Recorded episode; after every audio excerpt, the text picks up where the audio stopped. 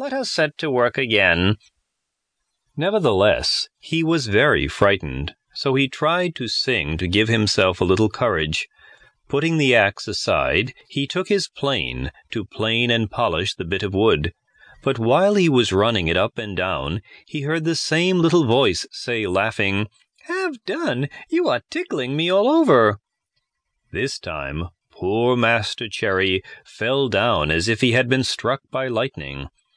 When he at last opened his eyes, he found himself seated on the floor. His face was quite changed.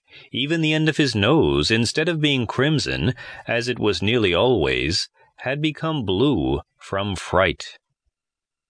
Chapter 2 Master Cherry makes a present of the piece of wood to his friend Geppetto, who takes it to make for himself a wonderful puppet that shall know how to dance and to fence and to leap like an acrobat.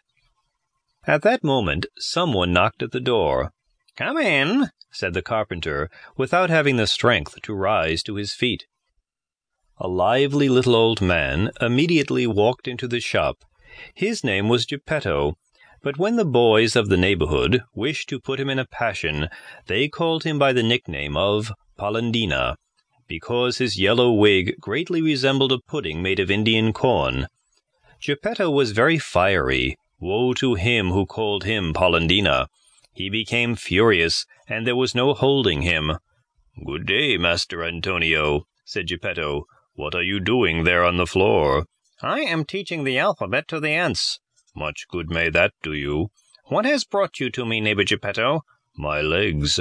But to say the truth, Master Antonio, I am come to ask a favor of you.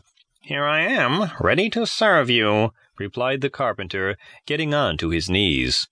This morning an idea came into my head. Let us hear it. I thought I would make a beautiful wooden puppet, but a wonderful puppet that should know how to dance, to fence, and to leap like an acrobat. With this puppet I would travel about the world to earn a piece of bread and a glass of wine. What do you think of it? Bravo, Polendina! exclaimed the same little voice, and it was impossible to say where it came from. Hearing himself called Polendina, Geppetto became as red as a turkey cock from rage, and turning to the carpenter, he said in a fury, Why do you insult me? Who insult you? You call me Polendina. It was not I. Would you have it, then, that it was I? It was you, I say. No, yes, no, yes and becoming more and more angry, from words they came to blows, and flying at each other they bit and fought and scratched manfully. When the fight was over, Master Antonio was in possession of Geppetto's yellow wig, and Geppetto discovered that the gray wig belonging to the carpenter had remained between his teeth. Give me back my wig, screamed Master Antonio, and you return me mine, and let us make friends. The two old men, having each recovered his own wig, shook hands, and swore that they would remain friends to the end of their lives.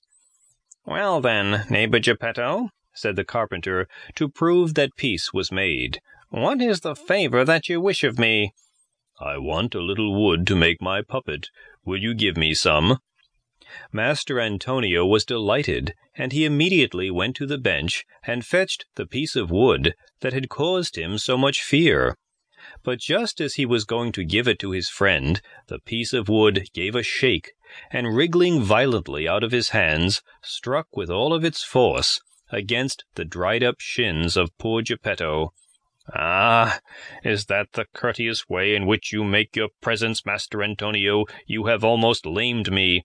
I swear to you that it was not I. Then you would have it that it was I? The wood is entirely to blame. I know that it was the wood, but it was you that hit my legs with it. I did not hit you with it. Liar. Geppetto, don't insult me, or I will call you Polendina. Ass. Polendina. Donkey. Polendina. Baboon. Polendina. On hearing himself called Polendina for the third time, Geppetto, blind with rage, fell upon the carpenter, and they fought desperately. When the battle was over, Master Antonio had two more scratches on his nose,